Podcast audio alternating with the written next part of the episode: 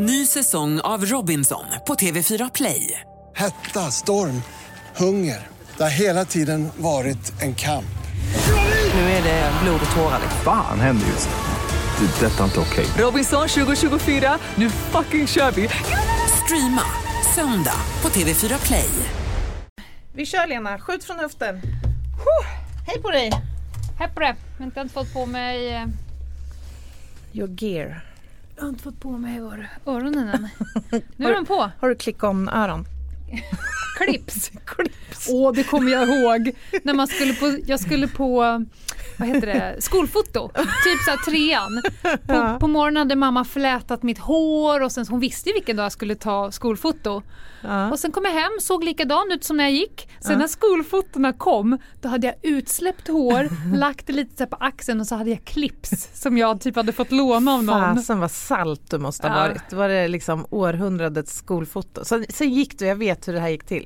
Aha. Du beställde cirka hundra stycken som du sen gick och vaskade i skolkorridorerna. En till dig, en till dig, en till syrran, en till mig. Ja.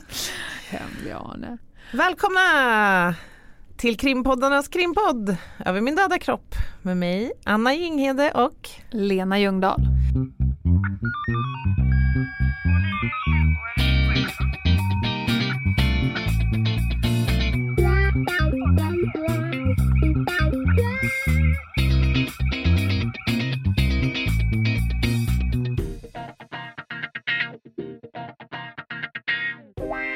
Hör Lena? Yes. Vi har fått en hel del frågor på det här vad rör eh, kriminalserier. Ja. Kan ni inte reda ut lite grann vad som är skillnaden mellan C S I mordutredningar och riktiga och, vis- och sådär? Det är väl ingen skillnad. Nej, det är knappt inga alls. Och jag tänkte så här, jag skulle vilja börja den här änden eh, och prata lite grann om vad som överhuvudtaget är anledningen till att så många människor vill se de här serierna. Mm. Och varför krim överhuvudtaget som liksom företeelse är så jäkla populärt. Mm. Det är bara liksom alla populär... deckarböckerna ja. Till exempel. Mm. Det är ju hur mycket som helst. Det Vad tar ju som aldrig slut heller. Vad säger du? Nej, men alltså, jag har funderat lite grann på det. Mm. Jag, jag, menar, jag är ju själv intresserad såklart. Men inte av liksom fiktiva historier Nej. Och berättelser så mycket, utan dokumentärt ska det vara för min smak. Mm. Och, och det kan ju bero på att jag jobbar med sådana frågor, och det gäller ju dig också om mm. du nu slukar mm. såna här grejer. Men, men alltså jag tänker för den stora massan vad det handlar om, och en sak som jag funderar på det är om det kan handla om att man är väldigt, in- alltså att filmerna skildrar ju mm. samhällsfenomen som vi hört talas om på nyheter och så. Mm. Och via serier och liksom fiktionens värld så kan man få de här bitarna i, under liksom trygga omständigheter. Man behöver liksom inte exponeras för otäckheterna. Nej. Direkt själv liksom. Utan i sin hemmamys-outfit så kan man... I one piece. I sin one piece. Ja, men jag tänker, ja, och det här med att det är spännande, för jag antar att du liksom jag, man har suttit på tillställningar, man kanske är medbjuden som plus en på något bröllop och så mm. bara, men vad jobbar du med då? Och då vet man, då, nu står jag ett vägskäl. Antingen mm. så säger jag att mm. jag är polis när jag då var det, eller det jag gör nu för tiden. Och då vet man till hundra procent säkerhet att man kommer få prata sitt eget jobb för resten mm. av den middagen. Ja. Eller så väljer man eh, de, den andra vägen som jag oftast väljer. Jag ljuger. Jag ja. säger att jag jobbar med något helt annat. Ja. Bara för att få slippa ju, prata jobb, jobb. Och jag tror att det jag ser och hör och märker på frågorna, det är att de tycker att det är spännande. Att de lever ett mm. liv som inte är lika spännande. Men alltså, jag, jag, jag tycker det här är intressant. För att när jag jobbade som käftis, alltså som tandläkare, vanlig klinisk tandlä- alltså jobba med mm. patienter, och jag berättade det för folk om mm. jag var ute sådär, mm. på fest eller på krogen, ja, men du vet, då kunde jag förväntas göra någon form av privatkonsultationer ja, ja. där ja, någon ja. krogkö eller i baren, och då brukade jag tänka så här, vilken jävla tur ändå att jag inte är gynekolog liksom. Skulle du kunna kom- kan du ta en liten mellangården här. Kik här i Fiffi och se hur det står till. Nej, men så tror jag att det är men... samma sak för frisörer. Och tycker du att jag ska ha fin den här frisyren? Så är det nog. Eller uh. massör. Kan du knåda uh. lite? Ja, men jo. Så ja, tror jag alltså, att det är. Vad är det för fel på ja, folk? Men förstår du då vad svårt det är för en sån som jag som vill ljuga då? Hur ska man hitta ett yrke ja. som är så jävla ja, skäla tråkigt så att ingen annan... Vad har du valt då? Nej, men det kan jag inte säga nu för då har jag ju minst tretton kränkta lyssnare som ja, har det yrket. Sant, sant. Nej, det, det, äh, det behåller okay. jag. Men ja. det finns vissa yrken som folk bara, aha, mer att dricka. Mm. Det är liksom, ja, det är jag riktigt. Vet vilka de är. Men, men det, det, jag vill inte gå den vägen just nu. Nej, men och kanske är det lite sådär att det också, de här filmerna visar eller tangerar ämnen som är lite heliga och lite förbjudna. Alltså, eller vad ska jag säga? Att, jag menar, de allra flesta människor exponeras ju inte för ond, bråd, död. Eller liksom Nej. de här riktigt eh, läbbiga grejerna. Alltså att det Nej. finns någonting i det där som man, när man inte vet så mycket om det, som liksom på något sätt kittlar en. Mm. Jag vet inte mm. om det kan vara så. Men eh, hur som helst. Det är i alla fall, ja, det verkar vara extremt åtråvärt liksom i populärvetenskapligt sammanhang och kulturen, inte minst. Kollar du mycket på sådana där serier? Eller är det någon sådär fiktiv som du gillar? Alltså, eh, jag tittar ju inte så mycket på, på tv eller Nej. serier alls faktiskt. Jag lyssnar mer på, ja, på, på musik och på radio. Du väljer också. Nej, men jag, jag gör inte det. Och om jag gör det, då kan jag säga en sak, och det har min man väldigt roligt åt mig. Jag glömmer ju bort det exakt samma sekund mm. som det stängs av. Så jag, vi kan ju börja titta på en film för tredje gången. Mm. Någonstans när det ska göras upp så känns det så här, men undrar om det inte är den där som är, du vet, för då har jag ju sett den förut. Så att jag har väldigt dåligt minne. Men jag har några favoriter, men vi kan ta dem sen. Men ah, nej, jag kollar nej. inte mycket. Men ska vi bara säga att vi viger hela det här avsnittet åt verkligheten versus fiktion när mm. det kommer till krim. Ja.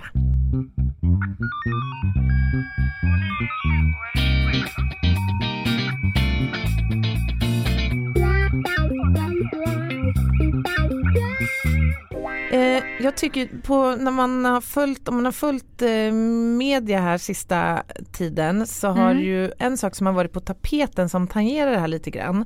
Det är ju faktiskt poddar, krimpoddar. Mm. Ja, det här är intressant. Ja, och, eh, och vi är ju också, vi är ju en krimpodd. Ja, ja. Krimpoddarnas krimpodd ja, vi, till och med. Precis, det är inte bara ja. en krimpodd. Nej. eh, och det här diskussionen, eller vad ska man säga, debatten som mm. har varit har ju rört just krimpoddar mm. och hur många eller flertalet av dem belyser eh, visserligen avdömda kriminalfall mm. men ändå väldigt detaljrikt och liksom gör vissa såna här ganska uppseendeväckande händelser till liksom en fem episod lång eller så här, fem episoder lång mm. historia från liksom början till slut om det som faktiskt är en en människas öde och även liksom offrets hela liksom svärs mm. öde. Alltså mm. en hel familj mm. och släkt och vänner och allt är ju liksom drabbade av det här, om en människa blir mördad helt enkelt. Och ändå är det här omåttligt populärt. Det är så ja, ja. många som, som lyssnar, och jag kan erkänna, jag har också lyssnat på många av de här poddarna. Men ibland kanske känt att man tangerar eh, någon slags etisk, moralisk gräns för vad som bör göras underhållning av. Jag vet inte, hur, hur känner du? Alltså, har du någon ja, jag tanke tänker kring så här, det? Vi diskuterade det här, du och jag, när vi skulle gå in i det här poddandet. Var, vil, vilket hörn av världen ska vi vara i? Mm. Och där var vi ju väldigt snabba båda två med att vi har en ganska lika moralisk kompass. Mm. Att vi inte ska in och grotta i specifika fall mm. såvida de inte är väldigt långt tillbaka. Mm, gamla fall. Riktigt, liksom, riktigt gamla. Mm. Men jag tror också att det är dels för att du och jag har jobbat med det här. Mm. Vi är inte journalister som studerar utifrån. Vi är inte fascinerade så mycket, utan vi har, ju, vi har varit på sådana platser. Vi har pratat med sådana anhöriga. Mm. Vi har suttit på sådana här rättegångar. Så att det är inte så kittlande. för Nej. oss. Eh, så att jag tycker att, att för oss så känns det rätt att vi tittar på mer fenomen än specifika mm. fall. Sen så eh, hävdar ju jag alltid att ja, det he- vi har yttrandefrihet i Sverige. Ja just det, men, för det är ju argumentet man ja, använder då har, som intäkt men, liksom för att kunna göra de här mm. poddarna, att man har rätt. Ja, men min take är det. alltid att det heter yttrandefrihet. Mm. Det heter inte yttrandeskyldighet. Ja, du måste inte alltid säga exakt vad du tycker och tänker för att du har rätt att Nej. göra det. Nej, det du har en intressant. frihet att mm. göra det, men du behöver inte använda dig av den friheten på bekostnad av någon annan. Nej. Det. Det, är en, det är en sån här grej som jag eh, mm. har och ofta pratar om när jag, när jag undervisar. Ja, just det. Man, kan, man har liksom en frihet att uttrycka sig, men det mm. behöver inte göra det alltid. Nej, och jag tänker lite grann kring det där. Eh, alltså så här, även om man har den där rättigheten så kan ju inte yttrandefriheten vara tänkt att användas på, till det syftet. Alltså det är inte Nej. tänkt att man ska använda sig av yttrandefriheten för att göra underhållning av. Nej. Alltså det är inte det primära Nej. syftet med den. Och, och vi ska väl vara så här, vi, vi sågar ingen, vi är ingen, vi är ingen avdömande instans. Absolut men inte. I den här podden så kommer vi inte grotta ner oss i specifika fall när vi vet att det fladdrar runt anhöriga där ute som Nej. har svåra, svåra sår nu. Absolut eh. inte. Så yes. är det. Mm. Ja. Ja, vad intressant. Men eh, okej, okay. men du, om vi ska försöka djupdyka lite grann, ta några exempel från fiktionens ja. värld och sen försöka reda ut begreppen.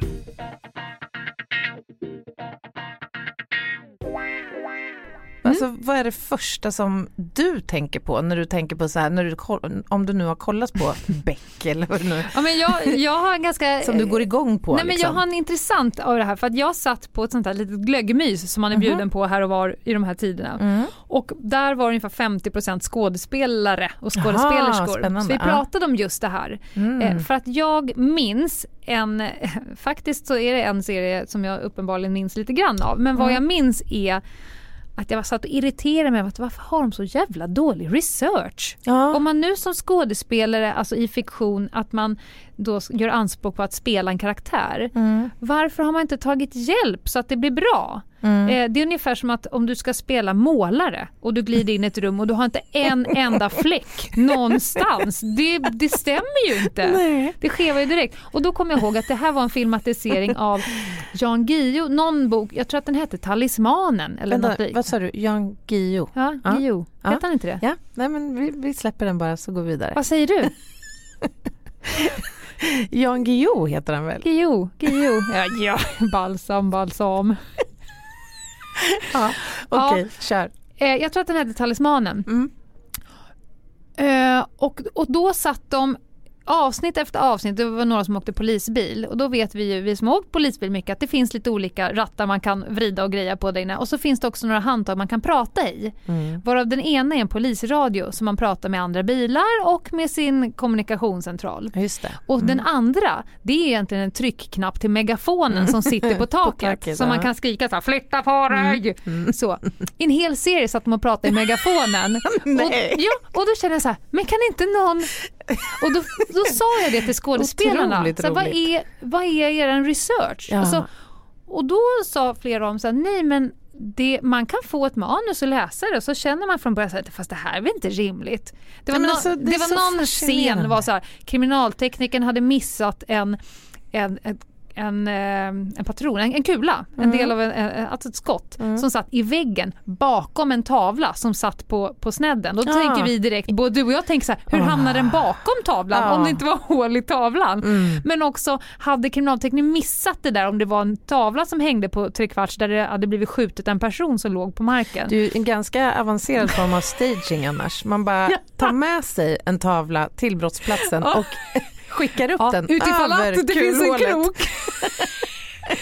ja. Ja. Nej, men, och, då, och då sa de i princip så här, ja, men ibland bra, ibland mindre bra och ibland får man göra egen research, men det är inte alltid det går igenom för det är inte spännande nog helt enkelt. Men alltså jag fattar ändå inte det där, för att om det är nu en polisserie då ja. kan man ju tänka liksom att femtio procent av bilderna kommer beröra någonting polisiärt. Ja. Alltså det kan vara miljön på en polisstation eller poliser i tjänst och allt mm. det där. Alltså hur kan man kost, våga riskera liksom att få ett platt fall mm. genom att inte göra den researchen? För jag tycker ju själv när jag ser de där ja. filmerna, anledningen till att jag inte klarar av det mm. är ju just för att det är så då, alltså det sätter för mig nivån mm. på liksom hela trovärdigheten mm. i i filmen. Uniformen sitter fel. Ja, det där kan vi...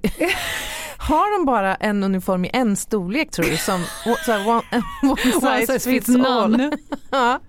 För den ja. sitter ju aldrig. Nej. Antingen sitter den så otroligt Nej. dåligt eller så sitter den för perfekt. Ja. Så den är helt pressad och liksom slät och fin. Ja. Nej, det blir aldrig riktigt det. De frågade mig när man skulle spela, men om du skulle säga en sån här urtyp av grej som blir fel på film... Mm. Och då målade jag upp scenariot. Ja, men det har hänt någonting på en brottsplats. Där kommer någon på polis på plats. Eh, dragit en, en, en avspärrning. Mm. Och sen kommer liksom krimmarna. Infladdrandes i trenchcoat gärna. Dansar in från höger. Ja, och det första med att lyfta på avspärrningsbandet ja. och går rätt in på brottsplatsen. De människorna ska dö, gärna. Faktiskt.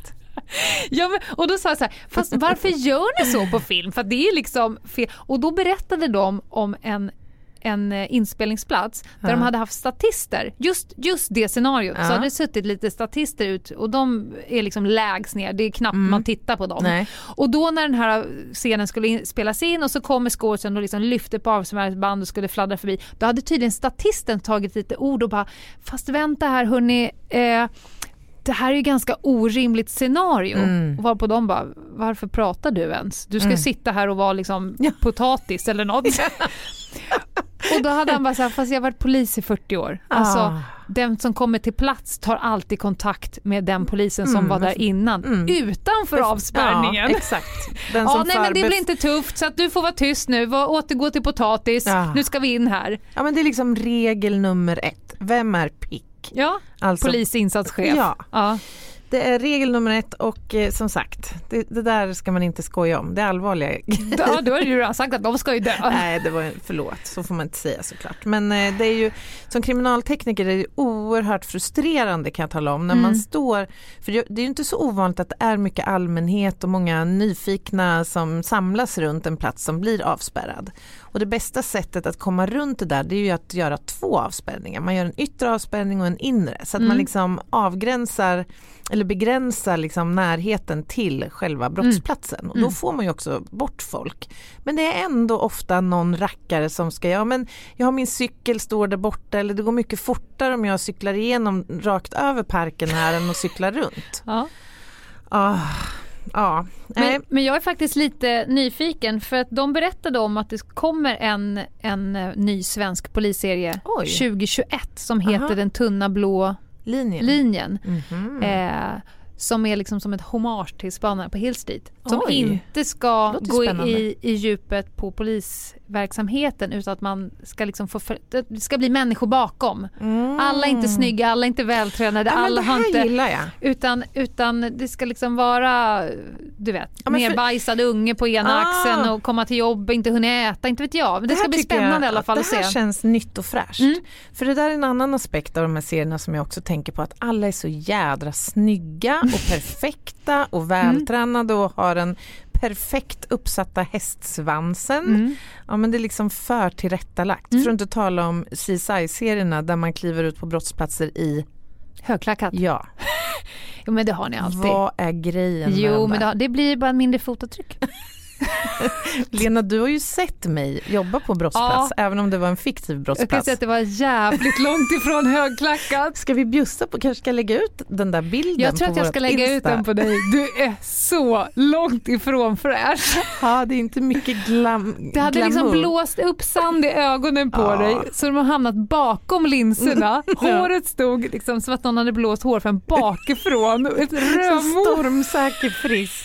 Och så helt blank hela ansiktet, transpirerade. Och så nu är det någon kommer och säger, kan du ställa upp här nu? Och så drar du av en synk här. Du bara, ja absolut. Men jag tänkte så här, alla synkar i tjuv och polis, alltså alla de här ja. intervjuerna mellan ja. liksom. Ja. Så tänker jag, men jag har ju gjort liksom åttahundra. De ja. kan ju inte ta med den. Jo då, ja. visst. Jag tror det var första. Men då skulle jag säga så här, cred i så fall. Mm. För det var den enda gången du faktiskt såg ut så som du förmodligen ofta gör. Det är svettigt och det är jävligt och du ja, har ja. krypt. Ja. Man är ju inte, man har inte ny Nej. lagd frisyr. Exakt, så är ju verkligen. Att jobba som, som C S I eller kriminaltekniker är ju inget glamoröst jobb faktiskt. Nej. En sak som jag har tänkt på, det är lite grann det här med eh, att skjuta i tjänsten. Mm. Det är också väldigt vanligt förekommande i mm. seriens värld. Mm. Både i Sverige, svenska och i mm. andra.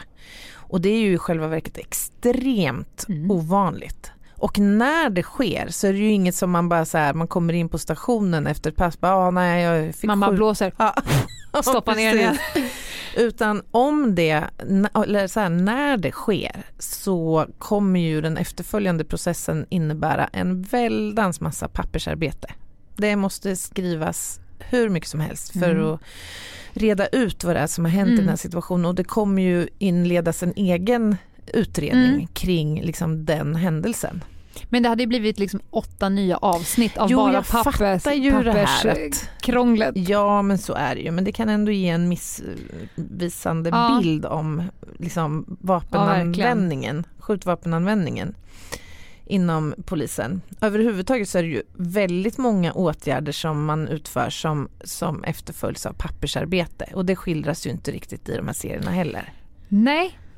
Och det ska jag säga, det är en nackdel för våra stackars polisstudenter. Mm. De får ju verkligheten som en blöt jävla disktrasa ja. rätt upp i ansiktet mm. när de inser att yrket består till mestadels av mm. att producera text. Ja, men faktiskt. Så är det ju verkligen. Snacka med folk och mm. skriv. Ja. ja, men faktiskt. En sak som däremot faktiskt överensstämmer, mm. det är ju brotten.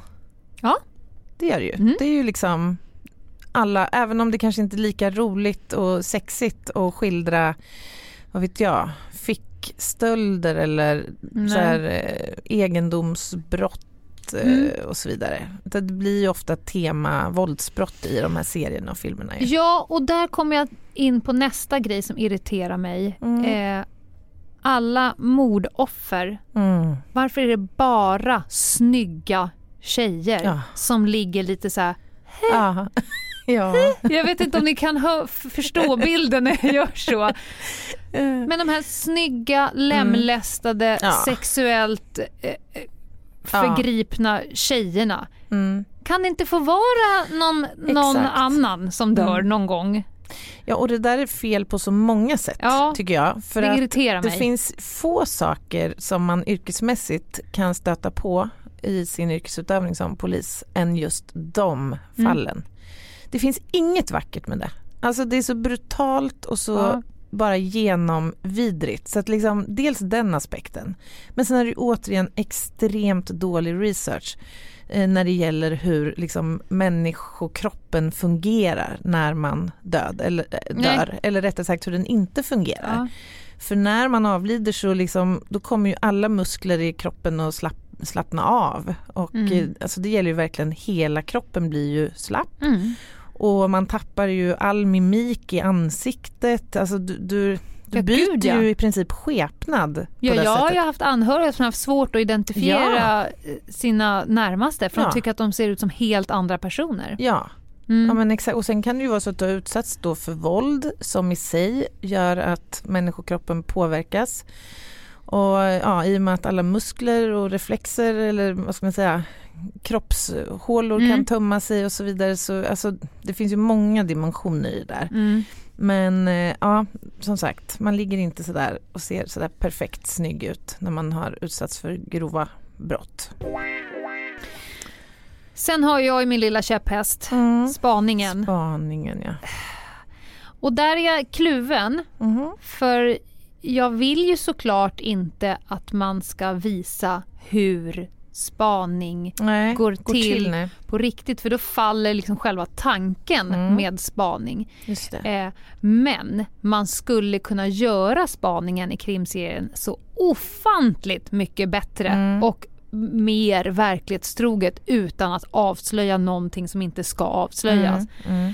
Det här med att det sitter två personer och käkar donuts och dricker kaffe rakt utanför dörren, och när personen går ut och hoppar in i sin bil ser inte att det sitter två med hen där, hoppar in i sin bil, man startar upp bilen samtidigt som personen startar sin bil och sen rullar iväg i en folktom och biltom ah. miljö, två bilar i rad.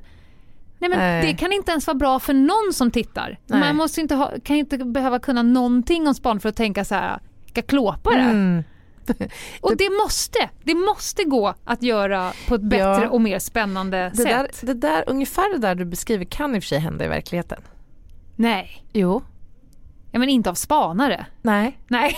Utan av sådana som eh, blir utsedda att bedriva någon form av spaningsinsats, men som inte är bekväm att bedriva någon form av spaningsinsats. Varför skulle man sätta en sån på Nej, spaning? Jo, men det händer, förstår du. Ute på landsbygden, då får man liksom ta de resurser man har, och då kan det vara fråga om att det, på ja. det här passet ska vi jobba narkotika. Nej, så men, ni får sitta och bälla på, alltså spana på någon port där och försöka ja. ta köpare. Men det är därför också folk... Och, förlåt. Ja, jag ska bara berätta ja. då vad som hände med mig och min kollega. Jag vet inte om jag vill höra.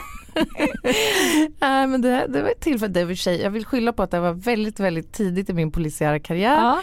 Men vi åkte ju och ställde upp bilen då. Vi åkte ju civilt och vi ställde oss på en parkering. Vi tyckte vi stod liksom bra där. Hoppa bak som vi hade lärt oss i baksätet. Ja. Så vi satt hyfsat dåligt. Helt i alla fall. Idiotiskt. Ja, precis. Ska inte sitta jag, i baksätet. Jag vet ju det nu. Ja, men okay. Då kändes det väldigt rätt. Okej. Okay. Ja, så vi satt och tittade på den där porten. Det hände ju för fasen inte ett smack. Och vi hade ju fått information om ja. att det skulle bli trafik på den här ja. adressen.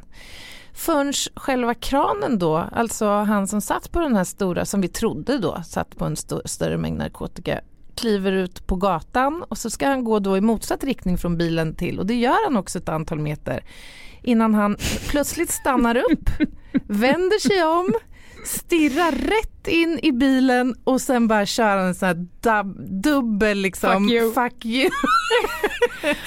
Och sen oh, jag blir alldeles varm i hjärtat. Hur ofta ser du själv vuxna människor som sitter i baksätet på bilar?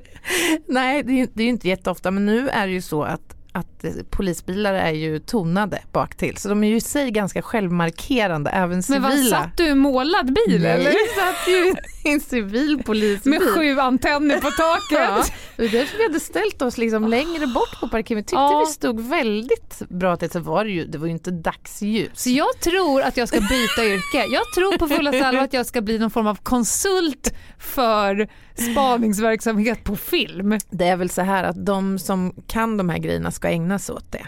Liksom. Och ja. även konsulta jo, de jo. som ska ja. få, få liksom filmer att efterlikna verkligheten. Ja. Så är det ju. Och, det, och, det, och då också, det är en av de sakerna som gör att jag får svårt att titta på det här. Det andra är att, att eh, karaktärer glider över och gör sysslor som man inte gör på riktigt. Ja, till exempel en åklagare som står nere på brottsplatsen. Mm. Nej. Ja, nej men det är... Eller en mord, en utredare som drar på sig pickan och trenchcoaten och glider ner. Trenchcoat. Ja, men de har alltid trenchcoat. Ja. Och om det ska ske någon form av gripande, mm. då går de också före. Ja.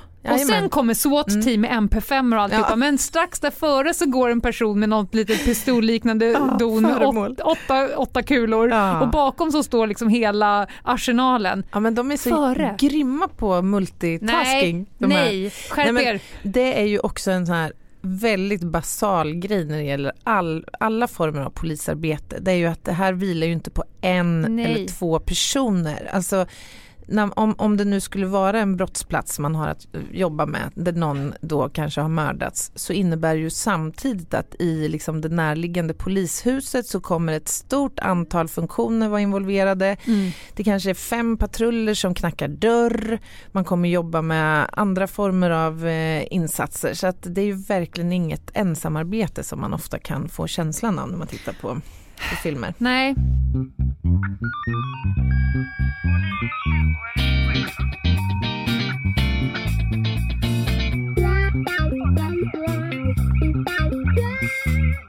Jo, en sak som, uh-huh. som ofta, som jag tänkte på förut när vi pratade om det här när det ligger en kropp på en brottsplats, mm. det är de här linjerna som man målar. Runt? Eller som man ser i filmer mm. som ofta är runt en kropp. Ja.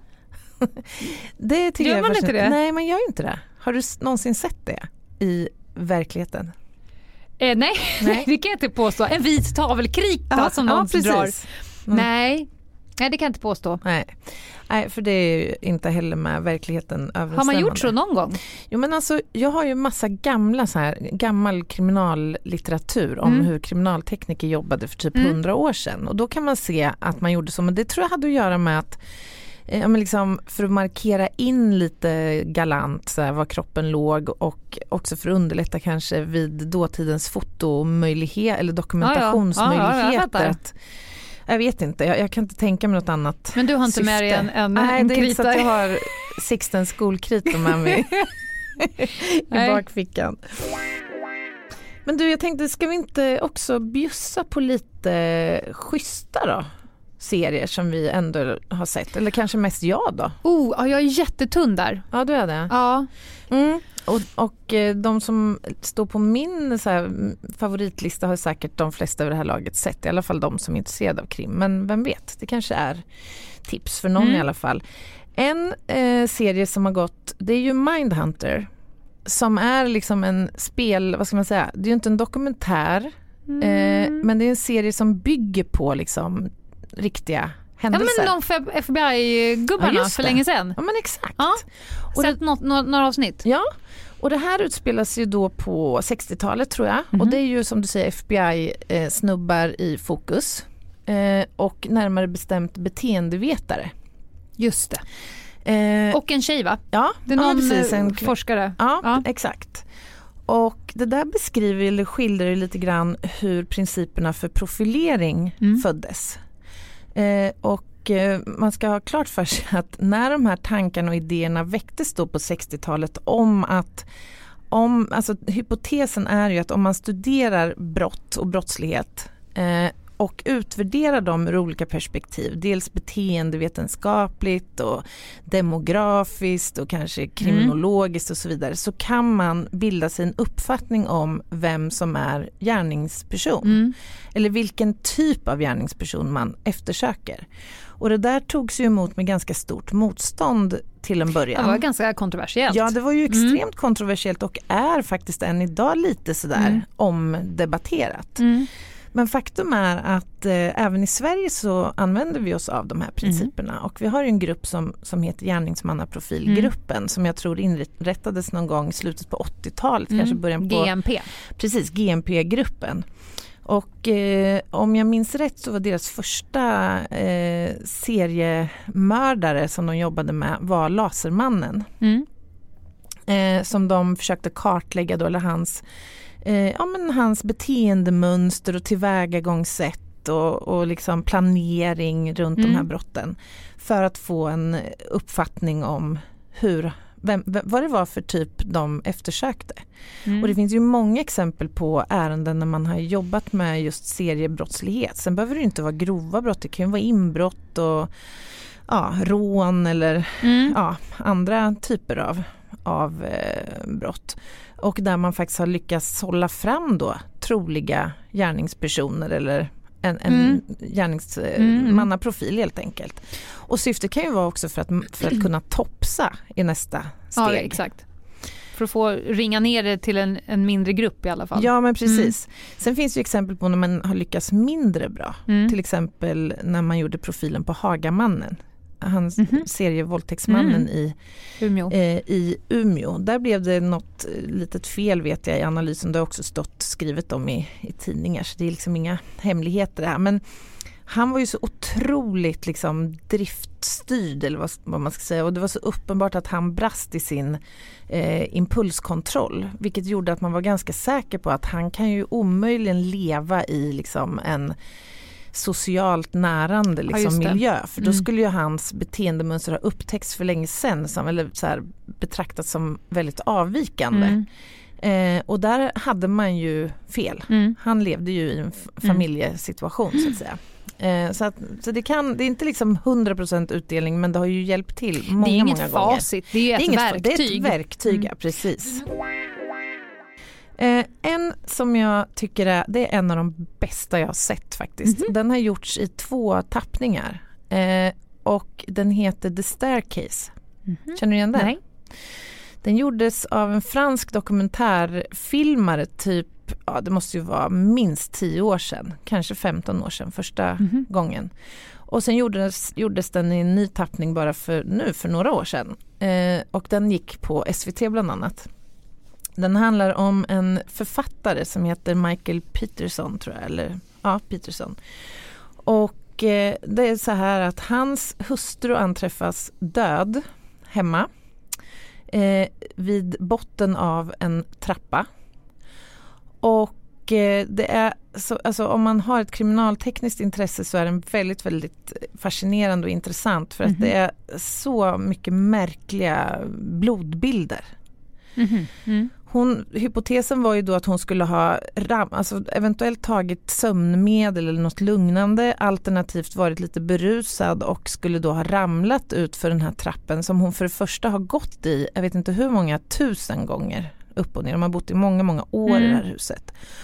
Och den var inte särskilt brant heller. Och så var den avsats liksom mitt på. Så alltså den var, t- ser tämligen oriskabel ut mm. att gå i. Men i alla fall, eh, det var ju så man först förklarade, eller mest naturligt ja. kunde förklara det här dödsfallet då.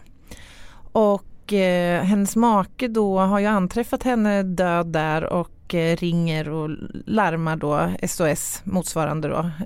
Mm. Och får ut ambulans och polis och allt möjligt. Eh, och skill- det de inte gör i det fallet, det är ju att spärra av och tömma platsen. Så att de rör sig ju där inne, maken är ju där. Och, okay. Ja, men du vet det här klassiska, ja, ja. att man mm. liksom tappar ju ja. jätte, jättemycket viktig information genom mm. att missa de här mest basala sakerna. Men samtidigt, han är ju då i svår chock och alldeles, alldeles förtvivlad.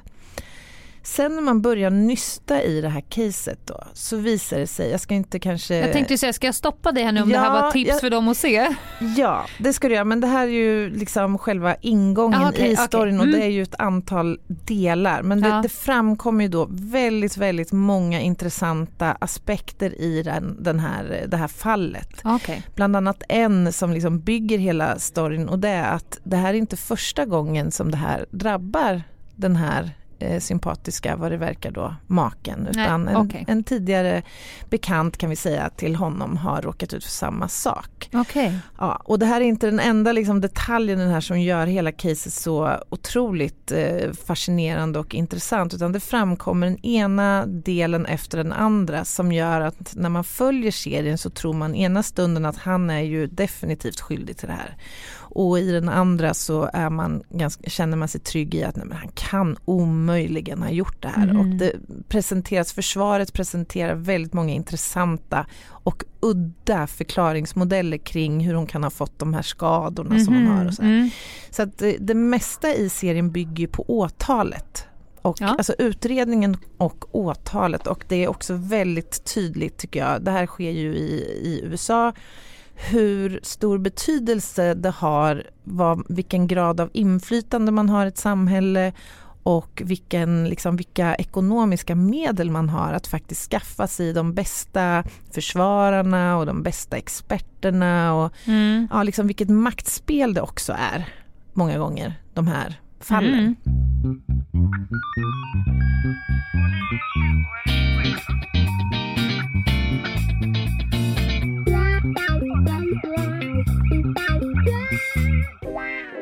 Jag kan bara slänga med ytterligare en utan att gå in på den. Den får ni kolla upp själva. Den släpptes här om dagen och den heter The Inventor. Den är också faktiskt mm-hmm. väldigt intressant. Om en annorlunda typ av eh, brottslighet som också handlar om liksom, det här bedrägliga. Så bedrägerier helt mm. enkelt. Har du någon favoritpolis genom alla filmer och karaktärer? Är det någon ja, som du... Ja, har jag. Jaha, vem då då? Fletch. I och för sig, ska jag se vad jag har? Alltså, jag älskar Fletch. Jag ja. har kommissarie Klosså. Ja, ja. Han Rosa kommer Panten. På en god två i ja. min bok. Älskar. Det där är kvalitetsfilm. Det är kvalitetsfilm. För det är lite så här, visst är det väl ändå så här att om man nu inte ska skildra verkligheten, då kan man ju för fasen överdriva istället ja, så att nej, det istället blir humor. humor. Vet du vad, jag tänkte att vi skulle mm. avsluta med, som vanligt, att jag börjar ställa frågor här. Ah, eh, vi, lite kör. Veckans lista. Vi ska ge våra bästa i populärkultur. Kanske inte true crime då, eftersom då blir det tyst på min sida. Mm. Så jag kommer nu ställa frågan, vilken är din absolut bästa tv-serie? Måste inte bara vara true crime. Men. Varför, varför kan du inte droppa de här frågorna innan? Ja, men om du har någon, det behöver inte ja, som alltså, vet om du glömmer vara, någon. Men måste det vara true crime eller? Nej, nej, absolut inte. Men då har, då har jag inget. Så att det måste äh, inte vara okay. det. En, en bra serie som du vill tipsa ja, men om. Så här, jag tycker, jag, eftersom jag jobbar med det jag gör mm. så exponeras jag för så himla mycket så här, mm. otrevligheter ja. i min yrkestillvaro. Så, så nu därför, kommer en feel good. Ja, men alltså jag gillar ju då så här bara slö titta på serier som handlar om mysiga och fina saker. Ja, men säg namnet. Och just då. nu har, är jag helt såld på Berg flyttar... Nej, inte Berg flyttar in. Bergs drömkåk nej. heter det. Ja, jag älskar det. Ja. Bergs drömkåk. Bergs drömkåk. Mm. Jag har ju precis sett säsong två av en serie där jag älskade säsong ett. Där vi började titta på piloten en kväll. Mm-hmm. Och drog hela serien den natten. Kunde okay. sluta. Och varje avsnitt tjugo minuter. Precis lagom långt. Den heter The End of the fucking world och går på Netflix. ah, okay. Se den. Ah. Så snyggt foto, färger, klädsel, musik och en helt briljant eh, manus. End of the fucking Härligt. world. Den har kommit i två säsonger. Varje avsnitt är tjugo minuter. Vad är det för genre? Alltså den är väldigt, den är mörk och älskvärd. Det handlar om två ganska unga karaktärer som båda är väldigt dysfunktionella. Mm. Hittar varandra och de gör... Den är, jag ska inte säga mer. Jag vill inte berätta Nej. mer. Se Nej, den. Men, precis. Och sen så min andra serie Från A till Ö med Birgitta Andersson. Eh. Hon med näsan som växer när hon inte förstår ord. Okay. Kanske den bästa serien som har gjorts. Ah. Okej, okay, då går vi till nästa kategori. eh, din favoritpodcast? Nu du? Eh, ja, eh, oj vad svårt. Det finns ju också väldigt, väldigt många. Ja, du lyssnar ju men, på väldigt, väldigt ja, många. Ja, jag gör ju det. Ja. Men Serial tycker jag är väldigt bra. Ja. Eh, det är ju en amerikansk eh, true crime podcast. Mm. Sen hörde jag, jag, jag filmtipsade ju tidigare, eller tipsade ju om den här som, eh, dokumentären som heter The Inventor. Mm. Och det ska tydligen, det lär finnas en podcast om samma case som jag tror heter Dropout eller något mm. sånt där. Mm, så den ska jag kika okay. in på nu. Mm. Vad har du för favoritpodd? Eh, ja, eh, My dad wrote a porno. Ja, den är ju fantastisk. Alltså jag kan ju skratta den så att rolig. jag nästan får framfall, mm. ursäkta uttrycket. Men alltså den är ju, annars lyssnar jag ju väldigt, väldigt lite på, på podcast också. Mm. Jag har ju ja, förbräst du... för hu- hudvård. Eh. Så visst är det nördiga grejer. Du lyssnar ju annars på väldigt så här...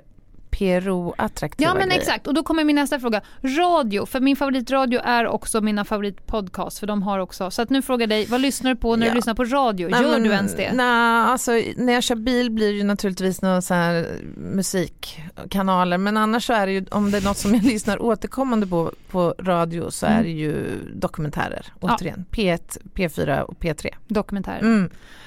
Ja, jag lyssnar ju på Allvarligt talat. Mm-hmm. Och Tankar för dagen på P ett. Och båda de finns, det finns som podcast. Deep shit, Lena. Ja, men Filosofiska rummet och oh, sånt där. Och sen lördagar klockan tio, Melodikrysset. Då smäller det. Och hon har en själslig ålder av åttionio år. Ja, och där är gärna jag, med bridgeblandning till. Där har jag fått lära mig den hårda vägen. Ja. Du är ju otroligt tillgänglig. Ja. Sådär. Man kan ju nå dig. Även när du jobbar, alltså du är ju, har ju koll liksom, på om man ja. söker dig så här. Men ringer man när det är melodi, alltså de, mm. då gör man sig icke besvär. Nej. Det blir man vänligen men bestämt informerad om då. Då det, och det är om jag någon gång skulle glömma Melodikrysset så kan det komma såna sms där det bara står ett random ord. Tänker jag, vad, vad är det här mamma? Vad har du nu? Ja men då är det någonting för vi smsar ju varandra. Ja, det finns ja. ju vissa såna där gamla revyskit ja. det är jag dålig på. Men annars annat. Nej men eh, ja, coolt, Allvarligt ändå. talat och, och Tankar för dagen och eh, Melodikrysset. Mm. Och nästan, alltså jag skulle säga av all populärkultur som jag inmundigar så är nittiofem procent musik. Mm. Det är det jag gör när du prånglar igenom dokumentärer. Ja, jag vet. Men du vet vad jag tänker, Lena? Nej. Det börjar bli dags att runda av här yes. nu. Eh, jag har ju, jag sitter här nu och kommer på så himla många, alltså jag har ju sett allt. Jag har sett allt och jag har läst väldigt, väldigt många olika bra dokumentärer. Mm. Eh, och mycket på krimtema. Jag funderar på om vi skulle göra en lista och lägga ut på våran Insta. Lite så här jultips. Absolut. Så det kan vi göra. Håll utkik. Bara krim. Ja, wow. Bara krim. Precis. Håll utkik på våran Insta, Ljungdahl och Ginghede. Så kommer vi lägga ut en skön lista där med lite bra tips på sånt som vi inte har tagit upp då kanske så mycket i det här avsnittet. Eh, och där kan ni också följa oss såklart. Och ni kan ställa frågor som ni vill att vi ska ta upp i kommande avsnitt. Det går också bra att mejla till oss på ljungdahloginghede at gmail punkt com. Jaha. Eh, vi avslutar väl... med gott nytt år nu tror jag. Ja, det är väl dags att göra det. Och sen så får vi hälsa våra lyssnare välkomna nästa år. Ja, och ja. nästa vecka. Och nästa vecka. Hej då. Hej då.